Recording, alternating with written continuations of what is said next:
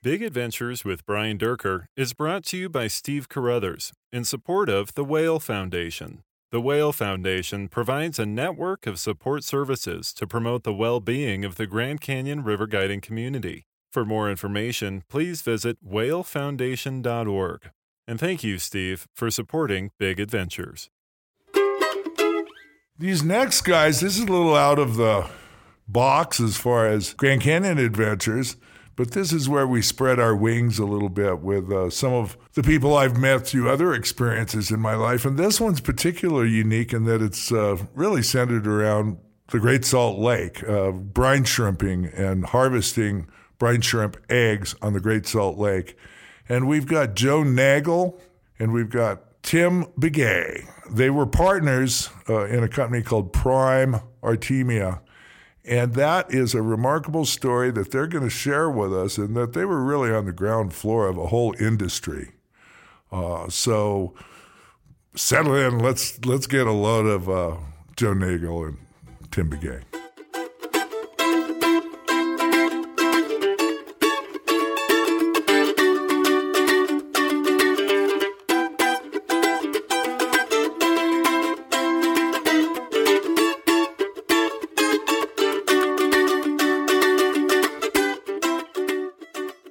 What year was it when you guys got started with the brine shrimp?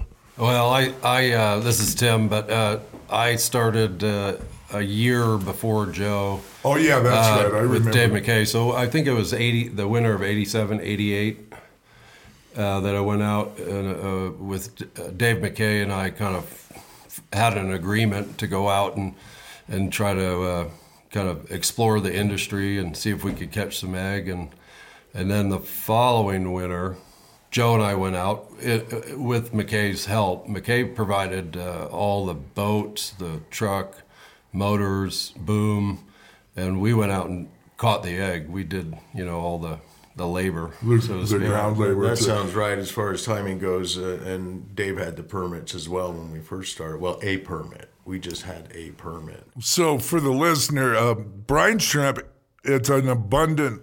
What's its uh, scientific name? Uh, Franciscana. Franciscana. It, what what the deal is is they pop these eggs, these little shrimp, and these guys gather them up, and then process them, and they go uh, go into a cyst or whatever uh, uh, that they can up and sell to prawn. You know, the prawns you eat in the restaurant, shrimp farmers, shrimp farmers, yeah. And it's a primary feed, right, for a certain part of that growth cycle of the shrimp. But why don't you guys explain that a little more? But what they do is they they round these things up by the sack and sell them for a pretty premium rate. Or you you guys had a real good market there for a while, and probably it probably still is. But the product just looks like sand, and it's all these millions and millions of little brine shrimp eggs that is the prize. But why don't you guys explain that a little more? You want to take it or me? uh, it, it's okay. I'll, I'll start, and if you you can add. This is Joe, and uh, to clarify, the shrimp in the lake are different species than th- that we're than we're feeding. Uh, the predator shrimp, which we eat, Vaname or Monodon, is what we're eating in the uh-huh. grocery store. And so, as the summer goes by, and those shrimp are in the lake, they lay a wintering cyst, and that's what we call brine shrimp egg. So to be clear, we're after the egg and not the adults. So that's where the pro- what the product is, is brine shrimp eggs, and you harvest it during the winter because it's a dormant cyst, and that cyst needs to be washed, processed, graded, and canned. So it, it's a live product in reality, and you have to treat it like a live product. And the end user is a shrimp hatchery, not to be confused with the shrimp farm. So it's used specifically in the shrimp hatchery in the first forty-five days or maybe fifty or sixty days of a shrimp's life. It's a larva, which molts every day, and they have to have Artemia to have uh, a survival rate that keeps them in business. If they didn't have Artemia, which is what brine shrimp is when it's hatched, it's it's an essential feed. Uh, they wouldn't be in business. The, the, Don't most hatcheries, Joe? Uh, it's like two to three weeks they use the product, and then they're they're done with it, right? Yeah, at least two to three weeks. Yeah. Uh, uh, so it's a it's a key feed at a key time in the growth of the, it, the larval, in that cycle, the, in that yeah, growth cycle, yeah. yeah. And so, kind of explain to the phenomena or the, or how this this works as far as the egg. You've got these millions and millions of the adult brine shrimp, and they're popping eggs. And then, what's the physics? What's the phenomena as far as the actual on surface, water surface scenario? I mean, how does the egg congregate on its own, and w- what goes on there? Yes, yeah, so, so the females in the late fall, when the temperature and the, uh, gets colder, they'll release all the, the brine shrimp eggs. And then the the shrimp population, the brine shrimp population, slowly dies off as it gets colder and colder. And when those uh, when those cysts are laid, they are quite abundant, and if, with certain wind currents and and um, and the lake currents, they'll they'll pool up in, into what we call a slick of egg, and that could be anything from uh, you know a half an acre to fifty acres, uh, depending on the the slick. It, it, some some of the old, back in the eighties. When we would come on a, a patch of egg, sometimes they were huge. It was egg as far as you could see. You, did, you didn't even know where to start as far as trying to collect them. And so uh, well, we had a name for that, Joe. Heaven. Fisherman's heaven. yeah, yeah. No, it would, uh, to back it up just a little bit, it's very salty. The water's uh, five times saltier than the ocean. Like thirteen percent, eleven to fifteen percent. Yeah, thirteen to fifteen percent in the yeah. South Arm and uh, twenty-six percent in the North Arm, which is okay. saturation. But anyway, we were, uh, most of our operation was in the South Arm. We started in the North Arm, but back to the South Arm, uh, where we were harvesting is very buoyant, and so uh, the egg floats, but any kind of wind will put it underwater and it'll just go in the water column. So you need nice, calm conditions. And as Tim was alluding to, back in the day, the streaks would get huge, and they would get three or four inches thick. Cake. On their own, on a natural slick, wow. we would call them, and you could see, we would drive around in these slicks, and you could see it, it looked like hide when you went through it with a boat. It would just ripple, you know, and you could tell. Oh, where, those were the good Those days. were the good days. That, that was uh, when it was uncontested. Now it's, you know, the, the competitive fishery, and boats, you know, go through it and rip it up. It never has a chance to rest like it used to. It used to form back, big back slicks. In, back early on, we used to enjoy visiting with other people, you know, when they would come boating up. In the old days, we'd, you know, sit there and chat, and then it just got more and more competitive. And so after a while, we were like, when somebody approached us, we were, had our defenses up, you know, running boats out as blocking. Well, and having having the opportunity to work out there with, with uh, Mark's, my friend Mark Jensen's operation, Uh, similar to your guys' operation, Prime Artemia. It's a quite a scene out there. For the, for the listener, you've got a chase boat. So the process goes kind of like this. You've got a, a guy in an airplane flying around and spotting for these slicks. Then he'll give the coordinates to the chase boat. The chase boat has the C O R, or, or the commercial operating requirement. Yep. He hauls ass to those the coordinates and sits on that egg until his boom boat gets there.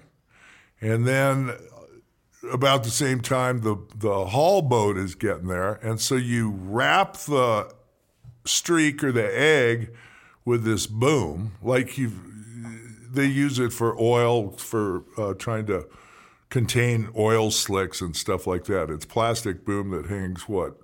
Three. You have different depths of boom, but about uh, thirty inches. thirty inches. So thirty inches of it, it's weighted, and so it's kind of a curtain that goes around the egg, and then in real calm, slow fashion, they'll constrict that boom to contain the stuff in a nice, tight holding, and then you bring in your pump and flop it in there and suck that stuff up and keep constricting the boom while the pump is working. It's got a distributor above these two thousand pound egg bags, and the egg goes in those bags. The bags let the water out, and the egg stays in the bag, and they end up with these, oh, heck, a, a haul boat could have thirty, forty thousand pounds of egg when you're gagged up, right? Yep, yep. And so the whole scene's kind of wild because you've got the Air Force, you've got the speedboat, and then you've got the the Marines come in after the fact. So there's a lot of activity to it.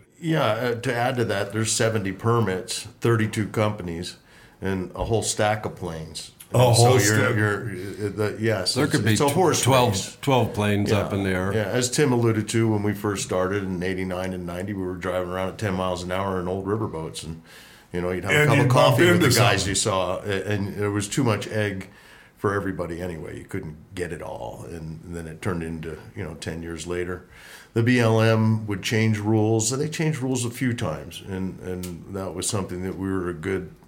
At doing was adjusting to the changes. You know, you used to be able to fish twenty-four hours a day, you know, and, and you didn't have any uh, restrictions as far as limits, uh, as distance from other companies. And then they had to regulate it because of the competitive fishery. So they started with the three hundred yard rule. That mm-hmm. was one that they, you know, enforced or tried to enforce. Uh, they didn't have much for the D W R, Department of Wildlife Resource, was in charge of managing the, the situation on the lake. They didn't have many boats, so uh, we would fish twenty-four hours when we were allowed to, and but they didn't want to be out there twenty-four hours. They wanted to be able to patrol us in a, a more regulated five. nine to five. Exactly. Uh, they, so anyway, um, then they turned, the next rule change was they gave us duck hunting hours. So we could be out there, but we couldn't have our gear in the water until an hour before sunrise, an hour an before hour sunrise. After. Yep. And so you would follow the duck hunting schedule. There was a few minutes every morning. It would be a little earlier and earlier as the season went on. But that led to us using night vision. Which is a great story. I mean, uh, other people were flying around looking for egg, but all of a sudden they were wondering why you guys were on all the egg when the sun broke out, right? Yeah. And, and very, you guys, very weren't very you the first ones to start using night vision? Well, we would tell you that, and Mark, well, Mark might would tell you something different, because we found each other on patches in the dark. Uh, so uh, I'm sure Mark was using it at, at, at, that, so, at that point, too. But we had practiced early in the season and figured out that we could see these slicks of egg with night vision out of a plane. So to combat the rules or be competitive, we also had night vision in the boats too, but we would go out there and the plane would be out early and he would find the patches of egg and lead us to those coordinates in the dark. And when the sun came up and it was time to throw a boom in the water, we were sitting on the three of the biggest patches on the lake every morning for about a month or so mm. until They they figured it out. They figured that we could see in the dark. Yeah, started I, I using was it. Right. Yeah, it became obvious. Well, we actually had some of that egg that we caught in ninety-five. We actually caught, I believe, ten percent of the entire harvest that year with three permits. And we were and there was we were a, we were a small company. Yeah, you know? No, but you guys you guys tore it up. So yeah. we had that egg four years later. Some of it when we sold, we still had some of that egg. Because we couldn't process all that egg in two years. So you know, uh, your processing, your capacity is somewhat limited when you process. You can catch it a lot faster and bigger quantities than you, than you can well, process. Well, kind of it. Explain the processing. I mean, the, that's a pretty, I mean, there's some phases in this industry that are pretty fascinating, whether you're flying an airplane with night vision or driving boats in the dark, following coordinates or what have you. But uh, the processing was a great kept secret. Uh, everybody had their everybody thought secrets. Everybody thought they did the best job. You know? Yeah, yeah. And, but uh, can you explain that? So I'm uh, bringing in thirty thousand pounds of egg to the harbor. Let's start there, and then the the uh, crane picks it up off my boat in these big sacks. Well, trailer. So when we when we at our at the height of our Uh, business, we would we had a, a pre-processing plant right on the lake, so we would bring in the load off of your boat, we would take it and then uh, put it into uh, fresh water. I mean, not fresh water, but water out of the lake, clean water, uh, salt water, and and we would dump the bag in it, and then stir it around, and then they would clean it with uh, oh these we'd get guys out there with big dip nets, uh, but they were kind of coarse nets just to get rid of the feathers, sticks, and big crap.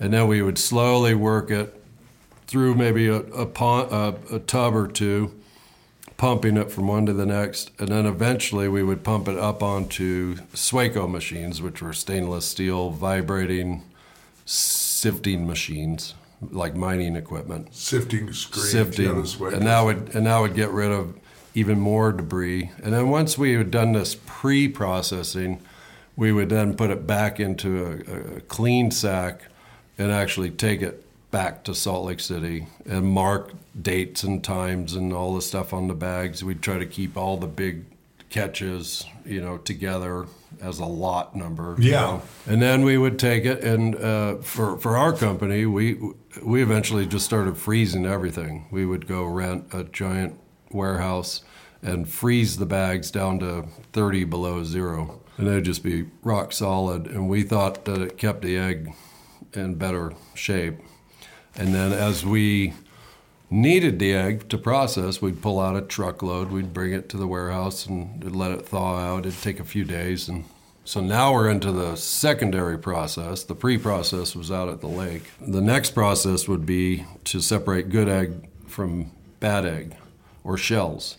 And that process is done in smaller, in like six-gallon buckets.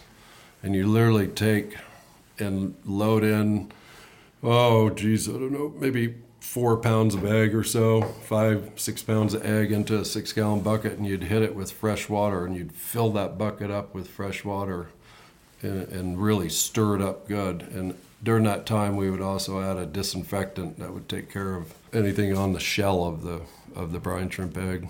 Then you let that bucket sit. And so now you're repeating this because you got bucket, buckets, lots of buckets lined up. And the guys got really fast at doing it. And then all the shell and the crap would float up to the top. All the good egg, the denser egg, would sink in fresh water.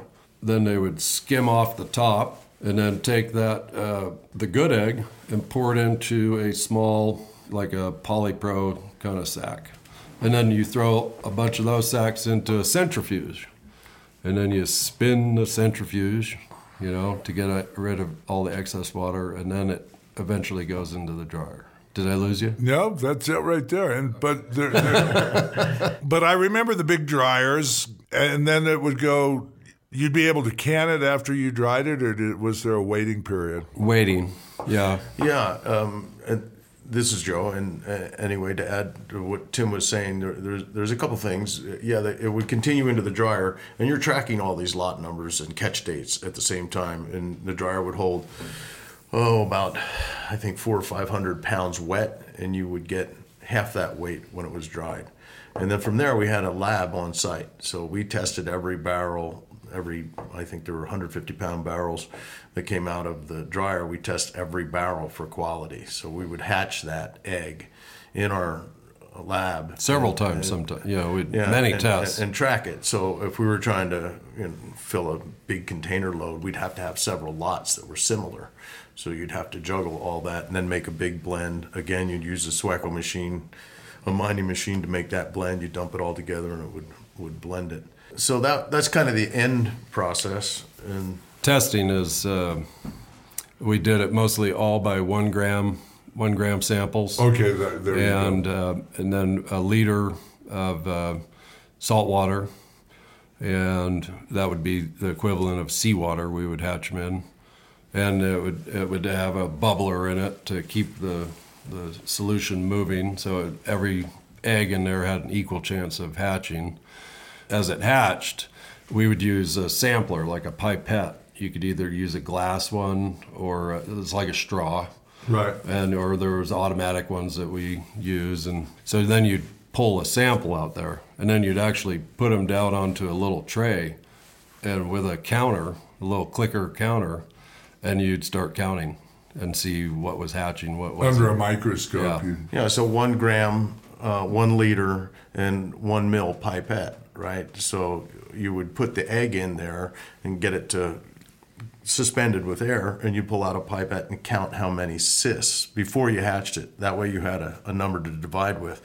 Then twenty-four hours later, when it had hatched, then you're pulling out the live nauplii and putting that on a under a microscope and counting one one pipette full, and then you take the cyst number and divide it into the, the live animal number, and you have your percentage mm-hmm. I see. ratio. There you go. And that's how you graded it. And so we would go to great lengths to track this, because you could tell out on the water what looked good and what didn't look good. If it was full of shell, if it was older, if it, you know, if it was looked like it was new egg, you could you could tell by the color and what was in it. And uh, I think back in the day we uh, went to a lot of trouble to figure out how to get it all homogeneous, because people would just, most of the brine shrimpers would just put it out and dry, let it dry in a big warehouse with no heat in it, and then it would have to go break diapause.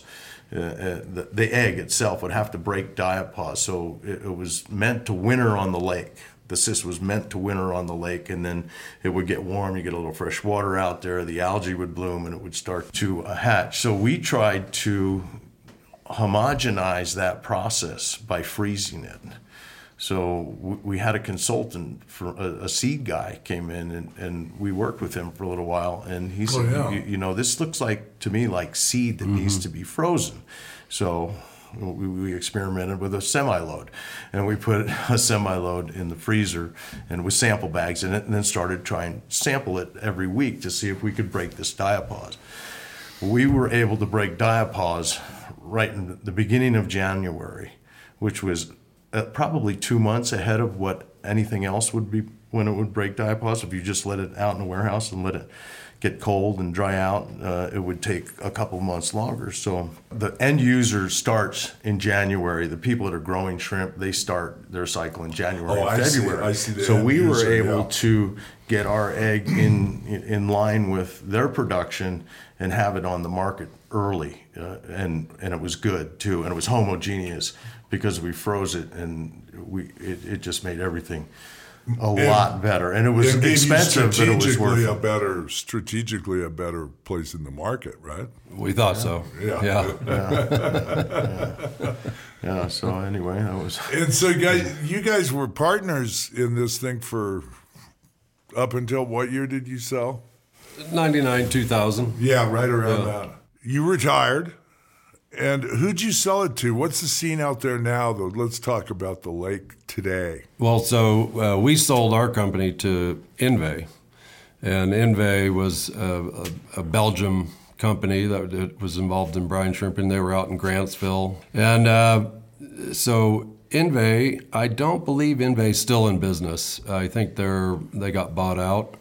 And most everybody that got, so Inve bought up quite a few companies, and now everybody's pretty much in the co-op, brine shrimp co-op. So you, the people that own those permits still own them, but you join a co-op, and it's a harvesting, processing, and marketing co-op. They all share in all the expenses, and but there's some people that are outside the co-op. Now, let's talk about the lake a little bit. Uh, for you guys that aren't really familiar with the Great Salt Lake, it's a huge, huge body of water. I mean, um, I've never seen a sunrise or a sunset anywhere else that could touch uh, some of the sunrises and sunsets on the Great Salt Lake. There'd be times where you couldn't even figure out the transition between the lake and the sky. You know, especially the sunsets. I would agree with you. Some of the best ever. Um, yeah. But also the, the interesting part of it is the navigation has a lot to do with uh, lake depth. And so there's uh, the guys that were out there for a really long time, like these boys out of Grantsville and what's the other one, Tooele, and some of those guys had just grown up all their lives around that lake and stuff. But to talk a little bit about that homegrown culture, some of those guys and some of those boats. Yeah, well, so to back up just a little bit, so the lake is huge. It's uh, seventy-five, seventy miles north-south if you take away the causeway and just go with the, the lake itself. And uh, probably about twenty-two miles, twenty-four miles, right. um, depending on where you are. Uh, east-west, and it is shallow. Uh, an average depth uh, when we were operating was probably fifteen feet, in the deep spots maybe thirty, uh, but it is quite shallow, and I can attest to running aground several times. Oh, yeah. Yeah, I, re- I remember running aground myself with Mark Jensen yeah. one night. Yeah, uh, a lot of the egg would collect in the shallow, so oftentimes you were around the shorelines that were shallow. Yeah, it was, and it was all you could do to get enough draft in your boat to get in and around the eggs. Right. Oftentimes. And some of those bays, like Carrington Bay uh, and those upper bays, are just shallow for miles and miles. You know, it's, it's in, well, just, I think the average depth of the lake is eleven feet, and the, its deepest point is forty. And it's really shallow now. It's, when, when, yeah. it was well, I was going to ask you yeah. what the elevation of the lake was right now. I'm not sure they exact. Can you still go in and out of Antelope? That no, harbor? No. I think most of the docks are in the dirt on the ground. No, Antelope, oh, I just went by, uh, I went out there mountain biking, and uh, there's not one boat in there.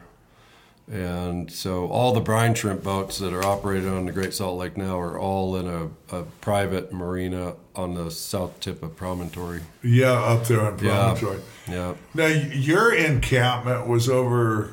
north tip of Stansbury Island. Stansbury Island. On, on the MagCorp dike. We yeah. were renting, our, our rent, our little rented spot was from MagCorp, Mag- yeah. Magnesium Corporation. And did you guys have a slough kind of thing out front, or was yours a pretty open-faced sort of camp? We, we built the harbor. The, the MagCorp was uh, allowed us to do that. We also got a permit from the Army Corps of Engineers, uh, submitted a permit, and then we had the Cannon brothers, who were the people that ripped down the trestle tracks, the seventeen-mile wood tracks that goes across the lake. And these guys had a barge and some big equipment, and they dug a, us a canal and made a spit for us, and we had spoils from the land that we uh, dropped in. So we, we did have a, a, That's pier, what I, I thought a, a break wall, so to speak, to protect the That was really nice. We did a really good job. It was pretty... I mean, it, it, it operated well, and, and the other benefit to us being the... the first one, we were the last one in, you know, so we were the highest one out on the, and the egg used to come in and hit that causeway, the MagCorp spit causeway, and it would, sometimes we'd wake up and our harbor was full of egg. We'd have to pump it to get the boats out of the way. And I can't tell you how many bags we, we pulled out of the harbor. I mean, oh, that's incredible. Yeah, it was like a natural catchment. Scenario, what happened to Sanders at the time was trying to get everybody, all the independents, out of the marinas, the state marinas, because we were operating at the South Marina and Antelope Marina. So they had pushed the state to kick us out because we were a commercial entity, and that was a recreational marina facility, ma- yeah. we, we, that was built with funds from the Fed, federal government with for recreation. So somehow they squeezed us out of there. So when they did that, we went and rented land right next to right them next and to built them. that and built that uh, harbor. And the second morning that we were there, it filled with egg, and it was really rough out. And nobody was really able to harvest on the lake, but we were pumping bags right out of our harbor. Had we not built that, that would have went. I think we, I think we pumped. So, we, we paid. So you guys, we probably paid for that harbor the first we, day. Yeah, uh, unbelievable. Probably we it was were, like thirty or forty super sacks we pulled out of there, and, and you know, on the market at that time we. We paid for the whole cost of the marina and the dredging and everything in one day. And then it was a long-term shoreline feature that probably re- repeated itself oh, yeah. filling yeah. up. Yeah. Right? Yeah. Which kind of is a good segue to go to the shoreline harvesting. Wasn't there a big... A, I, you'd see Still those us. guys with those four... We were set up for it. Two four-wheelers. Four-wheelers, and, and when you would get blown off the lake, you could take your permit and a four-wheeler and ride out into the desert and these salt flats and where it was shallow and actually shovel the egg. It would, it would get blown up into the shallows in a storm, and then the water would back out after the wind would quit, and it would leave the egg in, you know, three, four, or five inches deep. And you could drive right up to it and shovel it. And, and could you still get the good quality egg off the shoreline, or was it compromised usually? Yeah, it was, yeah. compromised usually a little yeah. bit. Yeah. And it must have been kind of backbreaking work, huh? Uh huh. I never did any of that. It was so tough on equipment, Brian. We had all these four wheelers and trucks, and it was just so briny. You know, you're putting those sacks on your on your four-wheelers and it's just dripping this heavy brine down through your chain and your drive, and and, and then we'd throw it into, oh, a bat, yeah. into the bed of a truck, and it would, I mean, it just rusted everything out. Generators, anything, anything, as a matter of fact, boats, motors, yeah. trailers, whatever you brought out to the Great Salt Lake. It, was, it, it rusts the pins yeah. out of your yeah. sunglasses. Yeah. It's just amazing, the corrosiveness. Yeah. Like all the wiring on these boats and the corrosiveness. Um, that's a, another thing I kind of wanted to bring into it, is just the sheer salt content of the lake. Say you say eleven to thirteen percent in the southern end, and then it's kind of isolated. The southern end is isolated from the northern end because of a big... The Union Pacific Union Railroad. Union Pacific Railroad. What do you call that? A... It's a it's causeway. A, it's a yeah. causeway. Causeway. Earthen, yeah. And and there are breaches in the causeway where there's a little bit of water can transfer and equalize their elevation, the overall lake's elevation, but there's a complete uh, void of fresh water going into the north end, where you do have what creeks come into the south side. It gets kind of replenished with some fresh water, right? All the water basically Comes goes into, into the south side, and any water uh, that gets to the north is transferred through those openings. There's a couple of openings in the causeway, and that transfers. And in those times when we were uh, shut down on the south leg, we were going up to the north leg, and so you'd bring this big, huge boat and very delicately drive it under one of these breaches, under the railroad tracks. Yeah, like uh, culverts. And you... had an immediate sense of a, you're on a different planet. From the south lake, then you'd get to the north lake, and it's twenty-five percent or twenty-six percent salinity, meaning that's it's a quarter solid. Yeah. Right? I mean, it's... Yeah. And uh, what was cool about that, like with the Queed, you'd have it up to, what, forty, forty-two miles an hour on the south end of the lake, and then you'd get on that dense north water with an empty boat with a couple twin two fifties on it, and you'd gain another seven miles an hour, trim it way up because it was grabby water, yep. and just scream across the top of this high-density water. It was really cool. Uh, yeah, and, and to talk to the salt, uh, about the salt and the water, the, when you were talking about the how beautiful the sunrises and sunsets were, the salt has a big part of that. That lake lays down really flat immediately because the water's so dense. So as soon as the wind stops, it is just like a reflecting pond. We there. called it mercury. That, mercury. Yeah, yeah, it, it reflects, that type of dense water reflects light and makes those beautiful sunsets and sunrises. It's just oh, yeah, it's it, part it, it, of the environment. And to further the salt thing, you know, that's the big business out there is salt. It's, you know, Great Salt Lake Mineral, Morton Salt. Those are the big companies. I mean, we we were brine shrimpers, and we're pecking around pulling brine shrimp egg off, but it's a small industry compared to the mineral extraction exactly. of Great Salt Lake. Well, you got into it with uh, McKay. Yeah. So, and it was kind of mutually, you were both getting into it as a kind of no, experiment? No, or? no, it was, it was his idea uh, originally. So this is how it happened. I worked for Dave McKay in the Grand Canyon for many summers. And I had stopped working for him and was trying to figure out what I was going to do in life. And and and so one of the things that Dave always offered us employees was uh, a North Face discount, you know. And so I needed a ten or something, and I called him. And he said, he says, I I want to talk to you too. Why don't you, why don't you come into the office? And he said, he said, I've been selling these snout tubes to this guy out on the Great Salt Lake, and they're harvesting brine shrimp eggs. And I was like, man, I didn't really, I'd sailed out there, but I didn't know much about the industry at all. And he says, I think, I think we could, uh, I think we could do a business in the wintertime, because his business in the Grand Canyon's all in the summer. And so he says, this is what I'll do. Uh, I'll give you a truck, a boat, a motor, some boom, and you go figure out how to catch egg. And I, I didn't have anything on my plate, and I said, okay. So the next thing you know, we're out driving out to the Great Salt Lake, And we end up car- camping on Carrington Island, which was a true island back then. It was completely surrounded with water. And so we motored out there, set up uh, camp in a canvas wall tent. And we uh, had a stove. Uh, and every morning we'd wake up and we'd climb up to the top of the island with a pair of binoculars and a compass, and we'd look out over the lake and we could see the patches of egg way out there, miles away. And we'd take a compass reading on them after looking through the binos, and we'd run back down to the boat. We'd drive out at a whopping... You get a heading?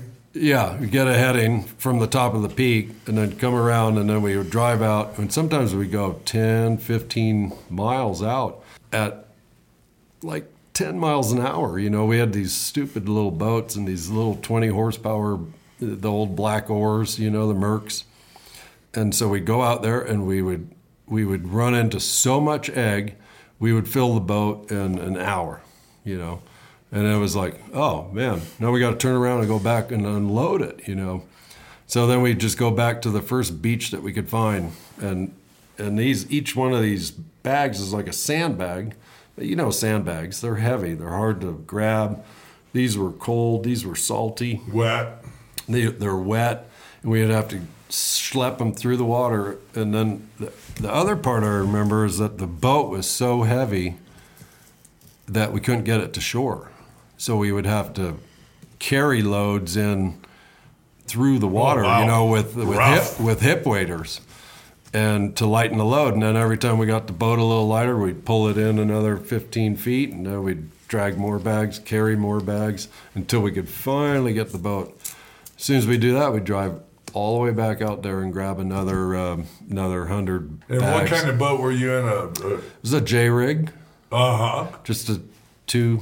Yeah, two snout tubes. It was one yeah, of Dave, Dave's uh, like a cataract boat. For the boat. Listener, that's like a twenty-two foot boat with these bridging pontoons as the flotation, yeah. and a frame built in between them. Just so yeah, with a twenty horsepower motor. Amazing. And we would sink it pretty quickly, you know. So then uh, that was the eighty-seven, eighty-eight, and then and then we did collect quite a bit of egg, but we sold it raw, you know, just to another guy. And so I think the price was like a quarter of a pound wet. You know, it wasn't very much. So then we got we got a couple checks, enough to kind of pique our interest and think about getting bigger. And then the next winter, eighty-eight, eighty-nine, Joe, I asked Joe if he wanted to get involved. And, and he said, yeah, let's go do some more exploring. And so we go out and we end up driving clear up on the West Desert through the... Uh, Hill Air Force Base range to Lakeside. To Lakeside. Oh wow! Launched and we, a J rig. And we launched there. a J rig over in there. The north end. And went to Strong's Knob. And we went out, and it was just rough, and we just got blown back into Strong's Knob and decided to camp. So we spent the night on Strong's Knob, and went out around the next morning. And these brine trippers uh, we ran into, uh, Inve guys were they were filling. Boxcars, railroad, because the railroad goes right by there, uh, headed headed uh, west, and they were filling boxcar loads, shoveling bag by bag. So, uh, I mean, and give Dave McKay credit; he's he's really savvy, oh, yeah. and, he and had Jim Strong a, and Jim Strong. They had you need a railroad permit to drive alongside the railroad, right? And these guys had uh, Dave had got a railroad permit. Yeah, yeah. So when we got our effort got blown off with the boat. We were sitting in the truck looking at this permit going, well, we can go from this mile to, you know, we can drive ten miles. You couldn't drive across the causeway, but if you were on either end of the causeway, you had a few miles that you could go, go out uh, next to the railroad. And so we just were putting down the railroad tracks and came across these guys that were shoveling eggs. And they, we were looking, and they had bags stacked everywhere. There must have been twenty guys out there shoveling eggs. And then you turn, and there's... two box cars that were sitting on a turnout for the train, and they were filling these box cars with egg. And, you know, and for us, we, we were good with, you know, thirty, forty bags on a boat. That and was you're pretty seeing good catch. These guys and these guys, large. Yeah, so I can remember calling Dave McKay and saying, skip the boat, we need shovels, you know, and we wound up going out there right next to them and shoveling. Well, they were they were really nice. We were, went over and we talked no, to them, we and, no and the guy said, he says, "Oh, there's plenty of it." It, the egg was went on for hundreds and hundreds of yards. He says, "Just go down to the end over there, you know, away from us." And he says, "You can shovel all day long, you know, as long as." So then we we got a truck. Yeah, your I truck. A, yeah, I had a, a two-ton dump truck and a long bed, eighteen foot. Bed. And we and we got a. a conveyor belt, mobile conveyor belts, because I don't know if you've ever walked up the side of the riprap on the side of the, uh, of the railroad, but it's gnarly. So we were on the beach down here, and we'd lay these conveyor belts on there and then throw the bag of egg on the conveyor belt and send it all the way up to the truck. And that was dangerous work. I mean, da- uh, lugging those things around, and it was wet and... Um, yeah, I'll bet that was gnarly. And no, yeah, it was not OSHA approved. It was an eye-opener because we realized that when the wind blew, this egg would come into these shallow bays and the wind would back off and the egg would stay. Well, it would get three, four, five inches thick, and you could shovel a sixty-pound bag in a minute. You know, so oh, wow. you, you could really harvest, you know, in great quantity. But again, you as we talked earlier, it was a little bit quality compromised. But the whole industry, I don't think, was really, uh, you know, keyed into the high quality. And so how did you guys meet each other? Uh, we met at Dave McKay's warehouse, yeah. I think, Green River warehouse. Yeah. I was uh, I was seventeen and just got hired by M- McKay. And uh, Joe was working for uh, Dave McKay on and off. You weren't yeah. uh, uh, you weren't a company employee. No, I was running were... some trips uh, with Dave and uh, had done so for a year or two and worked for a few other companies. But yeah, you were freelancing. We, yeah, I was kind yeah. of freelancing at the time, and and yeah, Tim I think was seventeen, and you know I was probably twenty-one at the time, and and so I had worked for Dave and knew Dave McKay, but. Subsequently, I had gone out on my own and, and started a landscape business and a landscape maintenance business. And so when Tim asked me uh, to help, it's it's a wintertime harvest, and my landscaping was mostly in the summertime, spring, fall. Convenient so it, seasonality it, yeah, yeah, to it. Coincided, yes. it, it coincided really well. And I had some equipment, tractors and trucks and trailers and stuff like that that assisted a lot of the, the harvesting in the initial Mm-hmm. Uh, area. Uh, anyway, that first year, that that's kind of where we harvested was along the railroad tracks, and, and we didn't know what to do with the egg either as far as uh, processing. We had no processing capability. So we were pinned down to selling our raw egg to somebody that did process. So that kind of put us in a position for Tim and I the next year, we we wanted to expand into the processing because that's where the money was.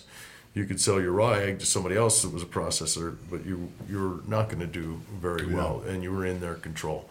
So that's when Tim and I started to go our own way from Dave McKay. But it was a very uh, it was a three-year mutual working together company arrangement where we were buy permits and boats, and Dave would use his truck, and he had his boats, and we harvested together for two or three years mm-hmm. until we were both. Up and running enough that we could make a, a clean spit, split. So that that's was, that's neat. It was a it con- was, congenial you know, yeah, growth yeah, element yeah, for you guys. Yeah. And, you yeah, know, it all started in the Grand Canyon. Well, that's that's the whole point. Uh, in reality, when it comes down to it, it was just another re- a reason to be on a boat. You know, we're, just, we're boating, boating's in our blood. And, but that's it was wintertime. Yeah, it was, and, it was and, in the winter. You know, you know, working out there really was kind of the Wild West. Uh, some of the big storms, you know, you'd get caught out there in a big storm with thirty thousand pounds of egg on your boat. And uh, I remember coming in from Spring Bay with a full load. And I, I don't know how many hours it took me to get to Antelope Island through a storm.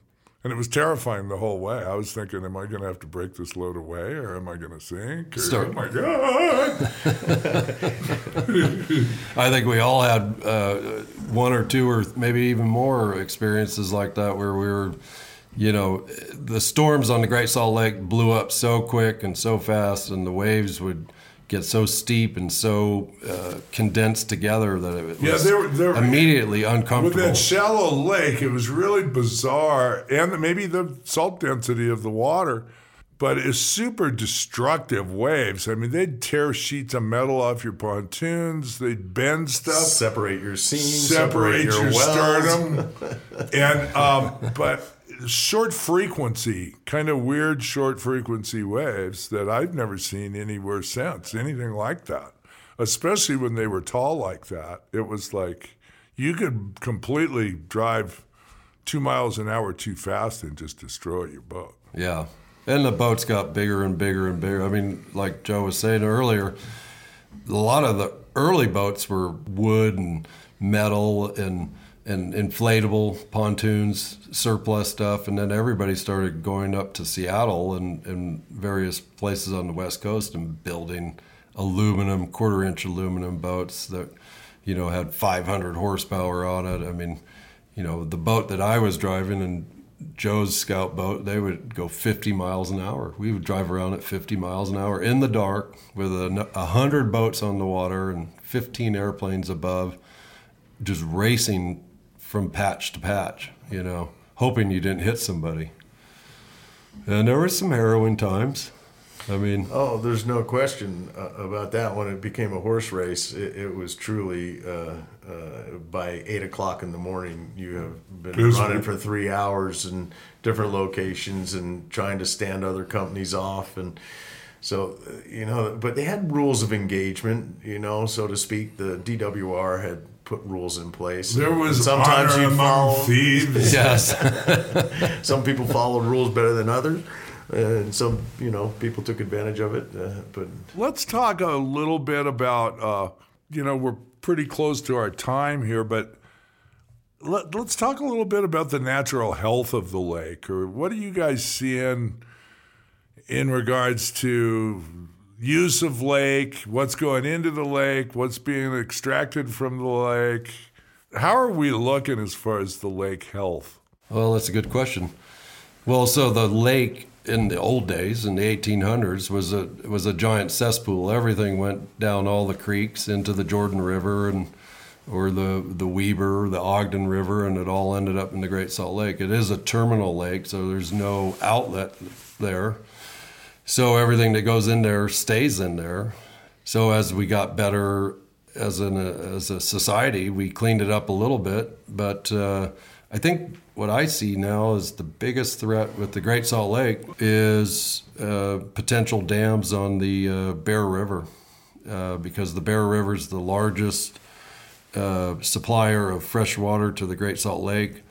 And, and see, the Bear River comes in kind of near the trestle. It comes through Ogden, yeah, by the yep, kind of by the through the bird refuge, Promontory. Yeah. It comes down on the. And so people want to dam the, the, the Bear River. If the Bear is, uh, if they actually get dams going there and it happens, it's going to be the death of the Great Salt Lake, I think. Right now, I think it's in pretty good health. There's still a lot of birds that use it.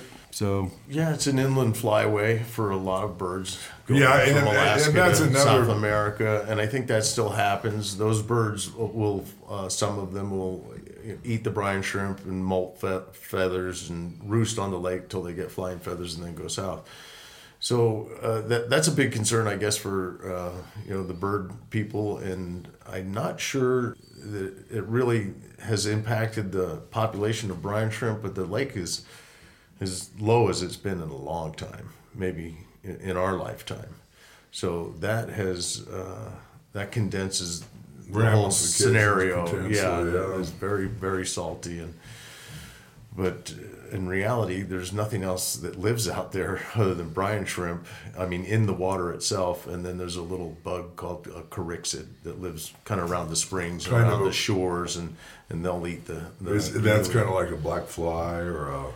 Yeah, it's, it's yeah, like, like a little, little water, water boatman. boatman yeah. A little water boatman. Oh, those guys on yeah. top. Yeah, yeah, yeah. So, but after that, there's really no predators in the lake, and that's why there's uh, such a big resource there. Uh, you know, the, you can collect the eggs uh, continually, and and you feel like there's equilibrium as uh, in regards to what they're allowing to harvest. The D W R had their formula. They'd take a they had seventeen sites on the lake that they used to study, and they would dip a liter of water and, and count the sit, the nauplii, or the cysts, and determine what the density in the water column was of the brine shrimp bag or the, the, the brine shrimp, and th- they would stop the harvest if there was, I think, less than twenty-five eggs per liter of water.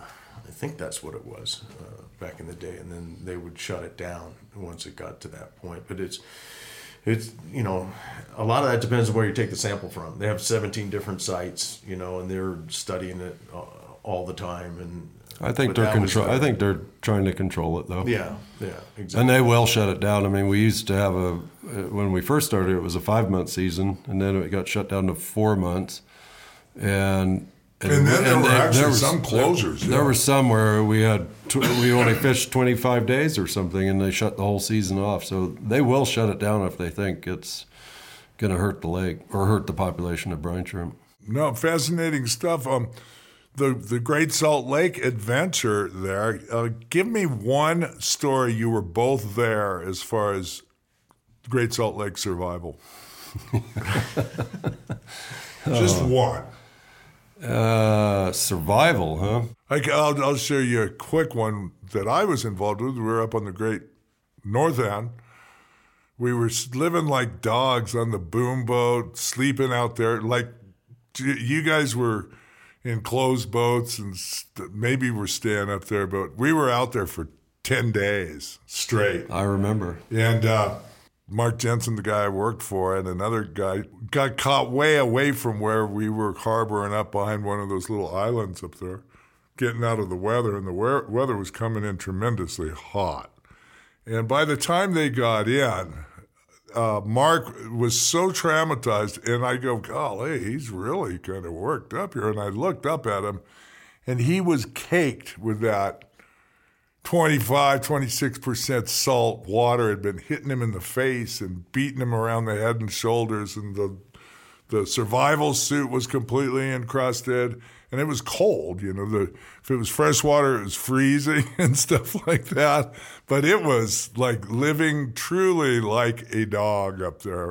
And we were out there for ten days, just out living on the decks of the boats and stuff. And yeah. I think the whole industry matured into that scenario. I know when we were in the, when we first started in the beginning, we'd watch the weather. We'd leave the, the lake a day before a storm came because we were going to catch more than we could all during the winter, and so we would not be out there in bad weather. And then once, you know, the industry became so competitive, and you would be out there until the storm blew you off. Mm-hmm. You know, the weather would yeah, blow you no, off, and that, that's that when you would sense. get in we, trouble. You'd risk you know, uh, so I can remember a time that we were up in the north end in that in the bay by MagCorp, and weather was coming, and we were pulling our gear, but we had load, we had some egg on board, and we were coming in. The waves got so big uh, that one of our forty-foot boats buried in a wave, and you've got all that float, a thousand feet of floating boom on the deck boat, and it just swept it right off the boat,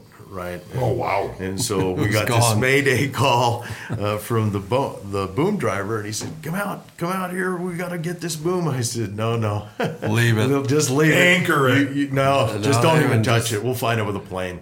Just yeah. get your ass in here." And we were trying to get to the harbor. We oh had, wow! The whole fleet was out. And we were trying to get to the harbor and trying to get we, everybody in yeah, safe. And, and we did. We eventually got everybody in safe, but uh, other boats were not so lucky. There was a bunch of boats that were marooned on shore, and mm-hmm. there was a couple uh, competitors that came to our harbor for safety purposes. We just, you know, brought them in and and moored them up, and it was really it scattered everybody off that lake that particular time. But we were okay because we we had a you know a harbor close. We, It was a wild ride. Reality, I mean, when you would ask anybody um, about the Great Salt Lake, or, or you would tell them they were working out there, the first thing out of their mouth was, "Oh, that's they shoot each other out there," you know, because it was in. It, it was happened. rough and tumble. Well, in an O S I camp, these two drunks got in a fight, and the guy that tried to break it up got killed, right? You know, so and that, that and, and, and that was know. in the newspaper, right? And and so that was what people knew about brine shrimp. Was that they were out there killing each other on the Great Salt Lake to get brine shrimp eggs. And it's not gold. many people, not many people in Salt Lake, when you talk to them, knew anything about the lake. Even so, people in Salt Lake. A yeah. lot, yeah. And we would go all around the world to these world aquaculture shows, and people knew all about the Great Salt Lake. Well, with that, I should thank you guys for taking the time. Um, I'm looking forward to getting back here uh, this winter and going do, making some more stories in regards to going skiing. Good. But last night, and you guys might have had a nip or two. Hell, I'm not really sure if I remember, but uh, you promised you'd come down Flagstaff, go skiing with me. That's a promise. And it was a pleasure speaking with you guys. Well, there's a bunch of stuff we know now about the Great Salt Lake and brine shrimping, and I don't even think we've scratched the surface or the, the surface of the lake as far as some of that storytelling that they could go on with. Uh, so we thank those guys. That, that was fascinating. I hope you guys join us for the next round, and stay right side up. Thanks for being here.